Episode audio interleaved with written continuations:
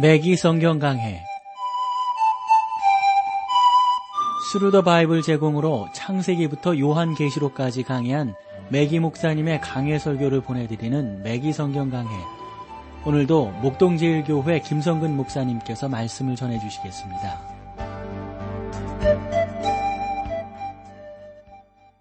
자, 오늘도 여러분들을 에스겔서로 모시겠는데요. 아, 우리가 이제 그 20장에서 25장까지 하나님께서 에스겔을 통하여 남유다, 즉 예루살렘이 아, 그 심판을 받게 되는 그 이유에 대해서 쭉 설명하고 있는 것을 보게 되고요. 그래서 하나님께서 이와 같이 심판을 하신다 하는 내용들을 우리가 지난 시간, 지지난 시간 계속해서 나누었습니다. 오늘 그 내용 하나 더 여러분들과 나누도록 하겠습니다. 24장인데요. 24장에 또 하나의 그 비유가 나옵니다. 끓는 가마의 비유입니다. 그래서 24장은 끓는 가마의 비유가 쭉 나오면서 에스겔의 아내의 죽음이 나오게 되는데 하나님은 이 사건을 활용하셔서 그 백성에게 교훈을 주시고자 하십니다. 본문으로 들어가 보실까요? 24장 1절과 2절입니다. 제9년 10월 11일에 여호와의 말씀이 내게 임하여 가라사대 인자야 너는 날짜 곧 오늘날을 기록하라. 바벨론 왕이 오늘날 예루살렘에 피근하였느니라. 너는 이 폐역한 족속에게 비유를 베풀기를 주 여호와의 말씀에 한 가마를 걸라. 여기에서 에스겔이 처음으로 자기의 메시지의 날짜를 기록하고 있습니다. 바로 이 순간에 느부갓네살이 예루살렘 성벽을 부수고 있었던 겁니다.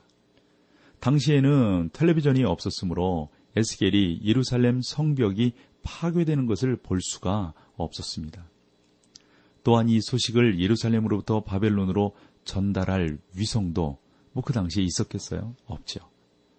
에스겔이 그 소식을 들을 수 있는 방법은 오직 오직 하나님의 계시뿐이었습니다. 하나님께서 말씀해 주셨던 거죠. 이런 내용들에 대해서 자유주의 신학자들은 항상 이 구절에 문제점이 있다 뭐 이렇게 주장을 하는데 그러면서 그들이 뭐라고 말하는지 아세요? 이 구절은 분명히 모순을 가지고 있다는 겁니다. 왜냐하면 에스겔이 고의적인 거짓말쟁이이든지 아니면 어떤 환상을 보았을 것이다. 뭐 이런 겁니다. 물론 에스겔은 하나님께서 보여주시는 환상, 이상을 보았죠. 물론 그 자유주의자들은 이 사실을 인정하지 않고 있습니다. 이런 내용들도 여러분들이 아시면서 여러분 그냥 쉽게 이렇게 생각하고 저는 이런 믿음이 있거든요. 아니 하나님이 하신다는데 못하실 일이 뭐가 있어요? 내 이해로 이해하지 못한다 해서 하나님이 못하시는 건가요? 그렇다면 여러분 우리가 이 세상을 살아가면서 이해하지 다 이해하나요? 이해하지 못하는 게 훨씬 더 많지 않나요? 우리는 하나님이 그렇다라고 말씀하셨으니까 믿는 거지. 하나님이 말씀으로 우주 만물을 만들으셨다. 여러분 정말 우리의 이성으로 믿어지는 거예요? 하나님이 말씀하셨으니까 믿는 것 아닙니까? 예수님이 하나님의 아들이시다. 하나님이 말씀하셨으니까 우리 믿는 것 아닌가요? 그러니까 우리의 믿음이라고 하는 것은 그 말씀, 시건치 아니하시고 늘 말씀하신 것이 그대로 이루어지셨던 그 하나님이 말씀하신 그 말씀을 우리는 믿고 나아가는 거다 하는 겁니다. 24장 6절로 가보겠습니다. 그러므로 나 주 여호와가 말하노니 피 흘린 성읍 녹슨 가마 곧 그 속에 녹을 없이 하지 아니한 가마여 화 있을진저 제비 뽑을 것도 없이 그 덩이를 일일이 꺼낼지어다. 예루살렘은 또다시 피 흘린 성읍으로 불리고 있는데 참 처참한 모습이죠. 가마가 있었으며 그 가마 속에는 녹이 있었습니다. 뭐 우리도 보면 그 뭐 무쇠속 가마들 얼마나 녹이 잘 납니까? 그 가마는 예루살렘 성이며 그 속에는 예루살렘 시민들이 있었습니다. 그 가마 속에 있는 녹은 그들의 죄를 말합니다. 종종 우리는 상대편을 향하여 그들이 이 땅의 녹이다라고 말하는 사람들을 보게 되는데 그러나 하나님은 어떻게 말씀하고 계십니까? 하나님은 우리의 죄가 이 땅의 녹이다라고 어, 말씀하십니다. 하나님의 말씀에 주의 깊게 귀를 기울여야 합니다. 즉 우리는 모두 같은 가마 속에 있습니다. 예루살렘의 가마는 오늘날 나와 여러분을 위한 세계의 가마입니다. 나는 온갖 다른 종족들에 대하여 말하는데 여러분 뭐 그런 여러 가지 사실들을 우리가 살펴본다면 이 세상 살아가는 사람들의 그 가마 속의 녹과 같은 모습들을 우리가 얼마나 많이 발견하게 됩니까? 저를 비롯해서요. 저를 비롯해서요. 즉 우리가 죄가 이 땅의 녹이라고 하는 사실을 그래서 저는 이보다 더 강력하고 사실적인 표현이 어디 있겠는가 하는 생각을 가져봅니다. 조금 뛰어서요. 15절로 16절을 봅니다. 여호와의 말씀이 또 내게 임하여 가라사대 인자야 내가 네 눈에 기뻐하는 것을 한번 쳐서 빼앗으리니 너는 슬퍼하거나 울거나 눈물을 흘리거나 하지 말며 에스겔 선지자는 아름다운 이스라엘의 소녀가 결혼했을 것이며 그러니까 그 뭐 처음에 결혼은 다 그렇게 아름다운 어, 그런 자매들과 결혼하지 않습니까? 아마 에스겔도 그렇지 않겠어요? 그리고 에스겔과 그 결혼한 아내는 서로 사랑을 했을 겁니다. 그러나 포로로 잡혀간 후에 그 아내가 비용이 들었습니다. 그래서 죽게 되는 것이죠. 저는 아내의 그 죽음은 에스겔에게 큰 상처가 되었을 거라고 생각합니다. 그러나 에스겔은 하나의 역할을 담당해야 했습니다. 24장 17절입니다. 죽은 자들을 위하여 슬퍼하지 말고 종용이 탄식하며 수건으로 머리를 동이고 발에 신을 신고 입술을 가리우지 말고 사람의 부위하는 식물을 먹지 말라 하시니라. 하나님께서는 에스겔에게 전혀 슬퍼하는 기색을 내지 말라고 말씀하십니다. 그 백성들을 전혀 그 의미를 이해하지 못했으므로 에스겔에게 와서 이렇게 말을 했던 것이죠. 도대체 이 말씀이 무슨 뜻입니까? 당신의 아내가 죽었는데 전혀 슬퍼하지 않는군요. 당신은 어, 전혀 슬퍼하지 않는 그 이유가 어디에 있습니까? 당신은 도대체 어떤 사람입니까? 이렇게 사람들이 묻도록 지금 하나님께서 그 내용들을 만들어 가시는 겁니다.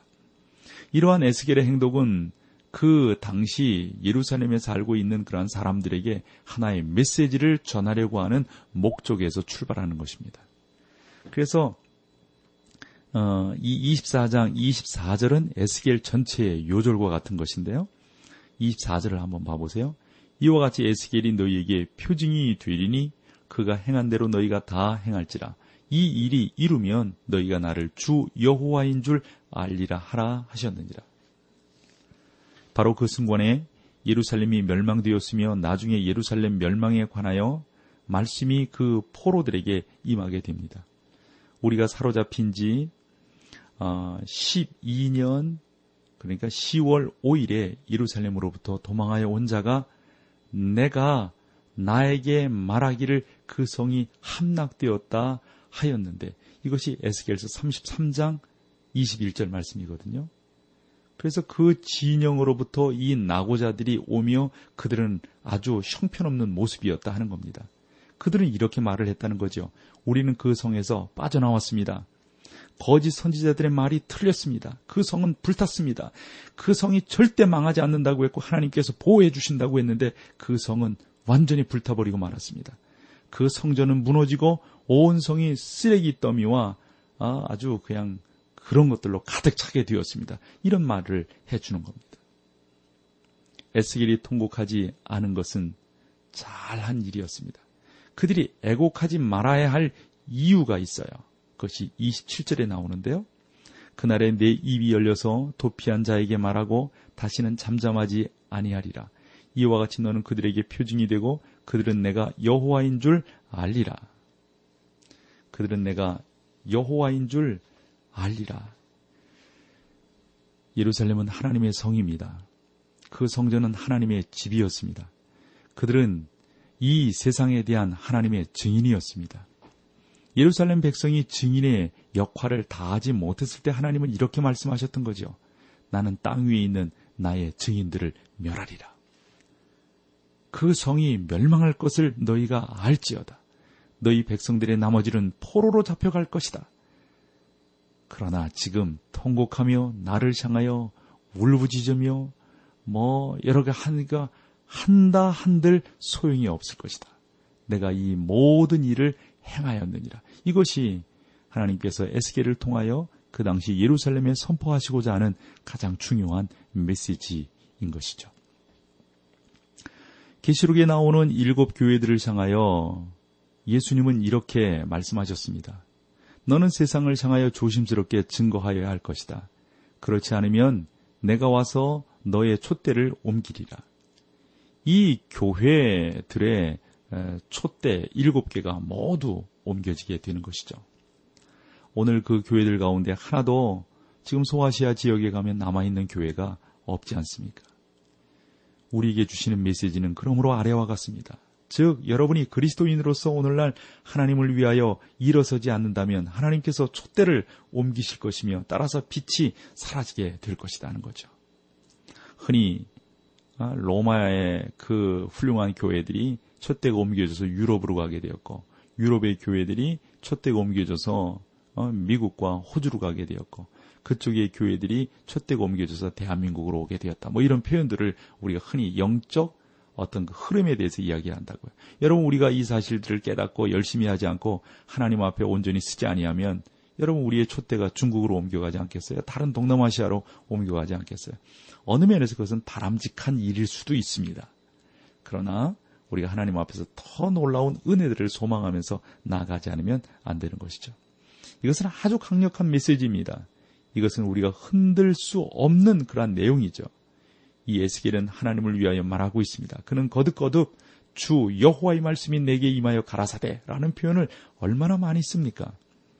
여러분이 그 메시지를 가지고 논쟁하고 싶다면 여호와께 나가셔야 합니다. 그러나 항상 그 하나님은 옳고 우리가 잘못이라는 사실을 우리가 기억해야 돼요. 그, 그것 깨닫는 게 여러분 신앙생활 아닙니까? 예, 하나님은 늘 옳습니다. 우리는 틀렸습니다. 하는 내용을 말이죠. 이러한 놀라운 은혜가 여러분들 가운데 있기를 바랍니다. 자, 우리 찬송 함께하고 계속해서 말씀을 나누겠습니다.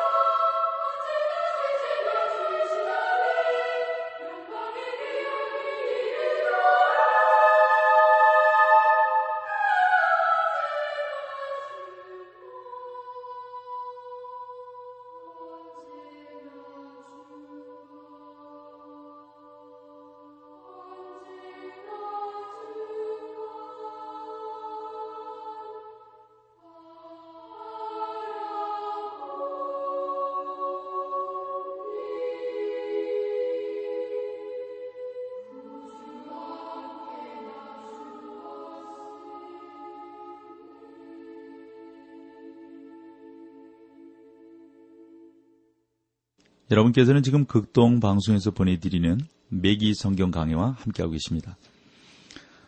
자, 이제 25장으로 넘어가 볼까요? 어, 25장의 주제는 민족들에 대한 예언, 그리고 암몬, 모압, 에돔, 그리고 블레셋에 대한 예언이 나옵니다. 이제 이스라엘 주변 국가들에 대한 예언을 다루는 부분을 우리가 보면서 오늘 우리가 알다시피 이 모든 나라들은 이미 오래전 나라들 아니겠어요? 다 지금은 사라지고 없단 말이에요. 그들에 관한 예언이 문자 그대로 성취되는 것을 우리가 지금 보게 되는 겁니다. 지금까지는 에스겔이 예루살렘과 이스라엘 땅에 관한 예언만을 해왔습니다. 왜냐하면 어, 이스라엘 자손들의 마지막 아, 이송이 즉 포로로 잡혀감이 아직 끝나지 않았기 때문입니다. 마지막 순간까지 그 백성들은 하나님께서 예루살렘을 멸망시키지 않으리라고 계속해서 그 설명하는 거짓 선지자 그, 그 거짓 선지자들의 말을 믿고 그 거짓 그 희망을 갖고 있었던 거예요. 여러분 썩은 새끼 줄은 빨리 놔야 돼요. 그거 잡고 있으면 죽어요. 끊어져서요.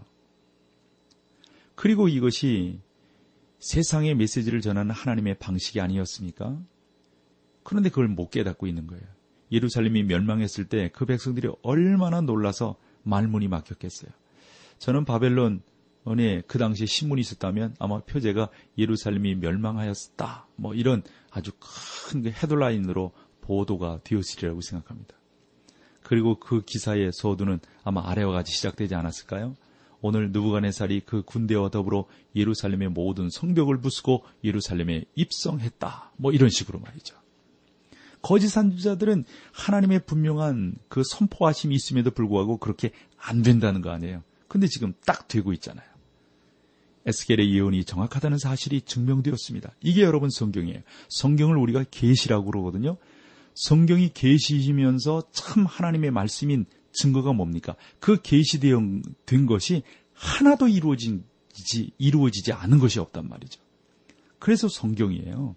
이 사실을 우리가 어, 분명히 알면 안 믿을 수가 없죠. 여러분 보십시오. 증거를 대보십시오. 성경에 계시되어진 것, 그 전에 계시되어진 것이 그대로 이루어지지 않은 것이 어디 있는가? 에스겔의 예언이 정확하다는 사실이 증명되었습니다. 여기에서부터 예루살렘 파멸에 관한 예언을 하지는 않습니다. 왜냐하면 에스겔이 역사를 기록하지 않고 예언을 기록했기 때문입니다. 그러므로 이제 에스겔은 주변 국가들을 향하고 있는 거죠. 그들의 운명은 어떻게 될 것인가? 암몬, 모압, 에돔, 이런 블레셋, 이런 나라들의 운명은 어떻게 될 것인가? 그래서 본장에서 우리는 아주 어, 의미심장한 메시지를 대하게 되는 겁니다. 하나님의 성이 폐허 속에 놓여 있습니다. 저는 그 성 위에 예레미야라는 사람이 서 있는 것을 볼 수 있다고 봅니다. 아마도 눈물을 흘렸겠죠. 예레미야는 500년쯤 후에 이 땅에 오신 예수 그리스도를 비추는 거울이었습니다. 예수님도 예루살렘을 보면서 우셨습니다. 왜 그 거민들이 그 예루살렘 사람들이 참되고 살아계신 하나님을 등졌는지 모르겠어요. 등졌기 때문에 이와 같은 어려움들이 오게 되는 거거든요. 저는 또 하나의 선지자를 여기서 볼 수 있는데요. 그, 그 선지자는 지금 울고 있는 거죠. 이것은 그의 사랑하는 아내가 죽었기 때문입니다. 성경은 그 선지자가 자기 아내를 사랑했다는 사실을 아주 아주 명백히 말씀하고 있습니다. 이 선지자는 에스겔입니다. 그는 울지 말라는 명령을 받았습니다. 겉으로는 그 선지자의 마음이 강하게 보입니다. 하나님은 에스겔이 이처럼 마음을 단단히 해야 한다고 말씀하셨어요. 에레미야와 에스겔은 여기에서 하나의 두 측면을 계시하는 거죠. 이것은 오늘날 우리가 말해야 할 사실입니다. 하나님은 부드러운 마음을 가지고 계십니다. 에레미야처럼 주 예수 그리스도는 자비롭고 은혜가 풍성하신 분이십니다. 그리스도는 그 누구도 멸망하기를 원치 아니하시는 그러한 놀라우신 사랑의 하나님이십니다. 그래서 십자가에 죽으셨습니다. 그러나 그분의 말씀하신 것을 배척하면 반대하면 싫어하면 분명히 그 하나님의 화가 임하게 된다고 하는 것. 화 있을진저 고라시나 화 있을진저 베세다야 너희에게 행한 모든 권능은 두로와 시돈에서 행하였다면 저희가 벌써 배옷을 입고 제에 앉아 회개하였으리라. 심판 때에 두로와 시돈이 너희보다 견디기 쉬우리라. 가보나오마 내가 하늘에까지 높아지겠느냐 음부에까지 낮아지겠느냐. 이것은 우리 온유하신 예수님께서 단호하게 해주신 말씀입니다. 예수님은 이렇게 말씀하시는 거죠. 철저하게 예수님은 우리 가운데 하나님의 놀라운 은혜가 임하게 될 것이라고 하는 사실을 너무도 너무도 귀하게 우리 가운데 증거해 주고 있습니다. 화 있을진저 너희여 너희는 점토장한 무덤 같아서 그래 평토하장한 무덤 같아서 그 위를 밟는 사람이 알지 못하니라. 그러니까 뭐 그 속에는 썩는 시체가 있는데 그 위에다 횟가루 뿌리고 이렇게 잘 밟으면 아주 뭐 좋은 땅이 되잖아요. 그러니까 뭐 좋은 거리가 되는 거죠. 걸어 있는. 주님은 우리의 머리털이 설 정도로 무섭게 그들을 정죄하십니다. 이처럼 주님께 양면적인 속성이 있으며 오늘날도 그와 같은 주님, 사랑과 공의가 동일하게 역사하시는 하나님임을 우리가 알아야 합니다. 예, 우리가 너무 하나님은 사랑이시다라는 말만 너무 강조하게 되는데 그래요. 하나님은 분명히 사랑이십니다. 그러나 거룩하신 분이시고 의로운 분이라고 하는 사실, 심판주라고 하는 사실을 우리가 잊어서는 안 되는 거죠. 여러분은 오늘 그 작은 사랑의 배를 타고 하늘나라로 들어갈 수는 없습니다. 여러분이 십자가의 피를 흘려버리신 예수 그리스도를 신뢰한다면 하늘나라에 가게 될 것입니다. 아, 그래서 보면은 이 암몬에 대한 예언이 이제 쭉 나오게 되는데 25장 2절로 3절을 봐보세요. 인자야 암몬 족속의 족속을 향하여 그들을 쳐서 예언하라. 너는 암몬 족속에 이르기를 너희는 주 여호와의 말씀을 들을지어다.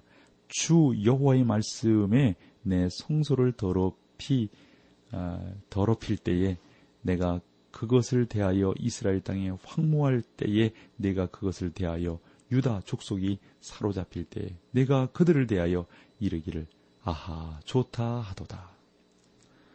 그러니까 암몬 사람들은 이스라엘 백성들을 그 멸망시킨 원수들에게 박수를 보냈죠. 잘했단 말이죠. 그러나 그들도 이제 멸망하게 되는 것 아니에요? 예레미야 49장 6절에 이렇게 말했죠. 그 원수들이 암몬도 멸망시키게 된다라고 말이죠. 27절도 보면 암몬에 대한 경우가 나오고요. 그 다음에 이제 모압에 대한 예언이 나옵니다. 모압 사람들은 암몬인들보다 아, 문명이 훨씬 더 발달했습니다. 그러나 모압인들도 롯과 그 딸들 사이에서 근친상 간의 관계로 나온 민족이잖아요. 창세기 29장 33절로 38절인데요. 모압은 이스라엘 동부에 위치해 있으며 사해의 북단 지역에 살고 있습니다. 이것은 모압 여인 룻의 고향입니다. 룻은 다윗 왕의 조상이 되었을 뿐만 아니라 주 예수 그리스도의 조상이 되었습니다. 그녀의 이름이 그리스도의 족보에 올라 있잖아요. 바보죠? 25장 8절로 9절입니다. 나 주 여호와가 말하노라. 모압과 세일이 이르기를 유다 족속은 모든 이방과 일반이라 하도다. 그러므로 내가 모압의 한편 곧 그 나라 변경에 있는 평화로운 성읍을 베여시못과 바알부온과 기리아다림을 열고 그죠? 모압에 대한 그러한 예언입니다. 그리고 이제 에돔에 대한 예언이 나오게 되는데 이 에돔은 그 기원이 창세기 15장으로 거슬려 올라가게 되는데 에서로부터 시작된 국가입니다. 아, 그 소선지서에 보면 오바디아서가 있잖아요. 이 오바디아서는 에돔에 관한 심판을 자세히 다루고 있습니다. 하나님은 에돔을 심판하시는 이유를 아래와 같이 설명하고 있어요. 25장 12절로 13절입니다. 나 주 여호가 말하노라 에돔이 유다 족속을 쳐서 원수를 갚았고 원수를 갚음으로 심히 범죄하였도다. 그러므로 나 주 여호와가 말하노라 내가 내 손을 에돔 위에 펴서 사람과 짐승을 그 가운데서 끊어 대만에서부터 황무하게 하리니 드단까지 칼에 엎드러지니라.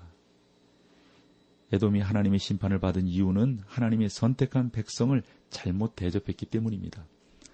그리고 마지막으로 블레셋에 관한 예언이 나오는데 15절로 17절을 보세요. 나 주 여호와가 말하노라.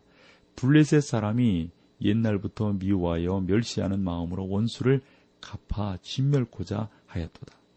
그러므로 나 주 여호와가 말하노라 내가 블레셋 사람 위에 손을 펴서 아, 그렛 사람을 끊으며 해변에 남은 자를 진멸하되 분노의 책벌로 내 원수를 그들에게 크게 갚으리라. 내가 그들에게 원수를 갚은즉 그들이 나를 여호와인 줄 알리라 하시니라. 이러면서 이 블레셋 사람들이 사라지게 되는 거라고요. 그들은 이 땅에 이제는 없습니다. 그들에 대한 심판이 문자 그대로 성취된 것이죠. 불신앙의 비판자들이 에스겔의 예언 시기를 훨씬 후기로 늦추어서 그 예언을 하나의 역사로 간주하려고 합니다. 그러나 성도 여러분, 우리는 하나님과 그 백성들을 대적하여 범죄하는 민족들은 하나님께서 반드시 심판하신다는 사실을 이 에스겔서 25장을 통해서 한 번 더 깨닫게 아, 된다라고 어, 생각을 합니다. 그러므로 여러분 암몬, 모압, 에돔, 블레셋 이 모두가 다 하나님의 심판대 앞에 서게 된다고 하는 사실을 우리가 한 번 더 살펴보게 되었습니다. 맥기 성경 강해 지금까지 Thru the Bible 제공으로 창세기부터 요한계시록까지 강해한 맥기 목사님의 강해 설교를 목동제일교회 김성근 목사님께서 전해주셨습니다. 이 시간 방송 들으시고 청취 소감을 보내주신 분께는 나침반 출판사에서 신앙서적을 보내드립니다. 청취 소감을 남겨주실 분들은 극동방송 홈페이지에 매기 성경 강해로 들어오셔서 사연을 남겨주시거나 문자로 참여하실 분들은 한 통에 50원의 유료 문자 샵 1069, 샵 1069번으로 보내주시기 바랍니다. 매기 성경 강해 오늘 순서를 마칩니다.